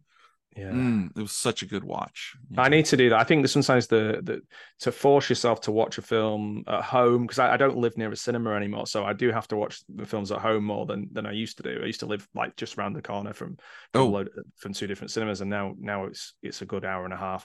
So I'm like, okay, um, so forcing yourself to watch it in focus on it, but also the atmosphere around you without getting too pretentious.